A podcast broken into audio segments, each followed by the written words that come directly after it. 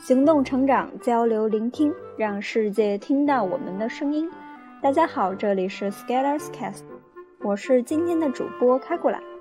今天要给大家带来的是 S 君的第三百三十八号文章：逆袭幻想症，你无法逆袭的客观规律。上大学的时候选了一门体育课，篮球。期末考试的内容是四次带球上篮，统计时间，保证进球的前提下越快越好。在我前面的同学在老师口令开始前两秒抢先出发，四次上篮都完成了，然后成绩是正好满分。我看到心里痒，于是如法炮制，但是抢了两秒被老师叫回来，重来，于是一下乱了阵脚。后面的成绩也就不太好看。倒不是说体育也要刷成绩，但是这给我很大的触动。同时，我想到其他的一些经历，马上就明白了：投机取巧要不得。而且，你看其他人投机取巧能成，自己不一定能成，而且不成的概率要大得多。于是乎，我再到后面。即使看到其他人怎么取个巧，然后成为众人口中的牛逼案例，也不会乱了自己的阵脚。其实认准认清自己的道路，然后稳扎稳打也挺好的，不会乱，不容易胡来。其实很多时候做事情是有客观规律的，不管是什么行业或者是什么科学领域，虽然有的时候。这些规律可以被挑战或者修正，但是整体上还是会有一些逻辑的边界在宏观上指导着我们的活动。只是有时候我们的大脑要适应并且掌握这些规律，往往要花费漫长的时间，通过各种摸索、经验教训，向自己的大脑里编码各种指导的信念或者规律。虽然其中有很多可能还是误导性的。最近“逆袭”一词在互联网行业炒得很火爆，一般都是以互联网为代表的新生势力逆袭传统的行业势力，或者人们也喜欢说什么“屌丝逆袭白富美”。从大众心理上，人们爱听逆袭的故事，比如灰姑娘。比如穷小子白手起家成为土豪，或者学渣奋起怒考状元。与此同时，互联网浮夸的风气又助长了这一思潮。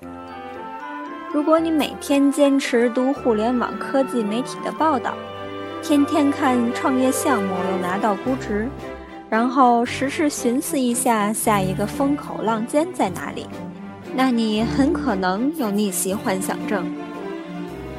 逆袭幻想症的表现就是，容易忽略长期持续投入所沉淀的价值，认为外来者、外行人可以轻易的就取得了内行者多年耕耘沉淀取得的成绩。同时，逆袭幻想症病人多发于互联网从业者身上，他们怀着无限的优越感俯视众生传统行业。从代码间滋生出的精英主义，仿佛要有主宰世界的雄心壮志。其实逆袭不是绝对不可能，因为互联网时代带来的信息流通，哪怕是强监管下的流通，也引入了社会发展与时代进步的最大变量，这就是红利。而传统行业多年沉淀。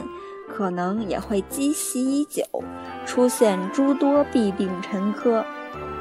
当两股势力接触碰撞，就会出现很多机遇与挑战，就会造就一个时代的繁荣。但是我相信，局部性这个属性是普遍存在的。局部性就是指事情总是连续变化，慢慢累积。无法在一瞬间完成显著的质的飞跃。不管你再有多么先进的技术都不行，不管你再标榜自己牛逼也不行。就像你无法说“我有互联网思维，就可以三天突破听力，听懂美剧”，但是就有人会认为某某公司产品出一个功能就可以颠覆所有行业格局。我觉得逆袭有壁垒的根本原因是人的大脑决定的。训练人的大脑哪有训练机器那么迅速？况且在海量数据下训练计算机，还得用大规模机器集群，而且也快不了。所以这就决定了你做的事情只能慢慢来，步步走，点点累积，渐渐改善。所以当逆袭者这么一步步走下来，最终获得市场认可的时候，我认为这个不算是逆袭。这只是公司运营的应得结果，因为一步一个脚印的走来，到最后你收获的就是你自己的耕耘。然而，我们看到实际情况往往并非如此，产品不够，公关来凑，浮夸已经成为互联网公司的标配，数据诚实也是见怪不怪的手段，刷榜也是必备的推广首选。于是，大家都在造泡沫，都在公关，都在虚假繁荣。公关忙着写稿子，公司忙着养文人，口水满天飞。看着对手家融资了，我们要比那个还多。隔壁刷上榜首了，我们也接着干。做个煎饼，卖个肉夹馍，吃个牛腩，都可以有先进生产力和优越感。时代楷模，道德先锋，就差拿个五一劳动奖章，然后开全国先进事迹报告会了。都忙着写文了，产品的吐槽没人管了，也不需要管了。我都逆袭了，还要产品干嘛？我都要财务自由了，还要什么慢慢来？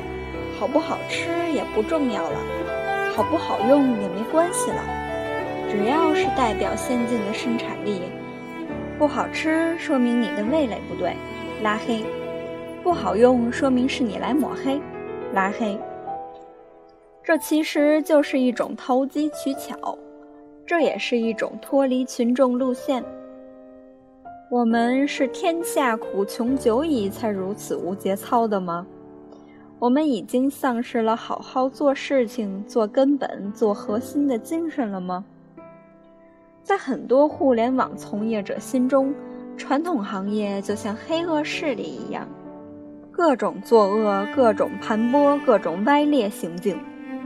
于是，互联网从业者的进入心态就如圣殿一般的纯洁和接地气，告诉世界我来了。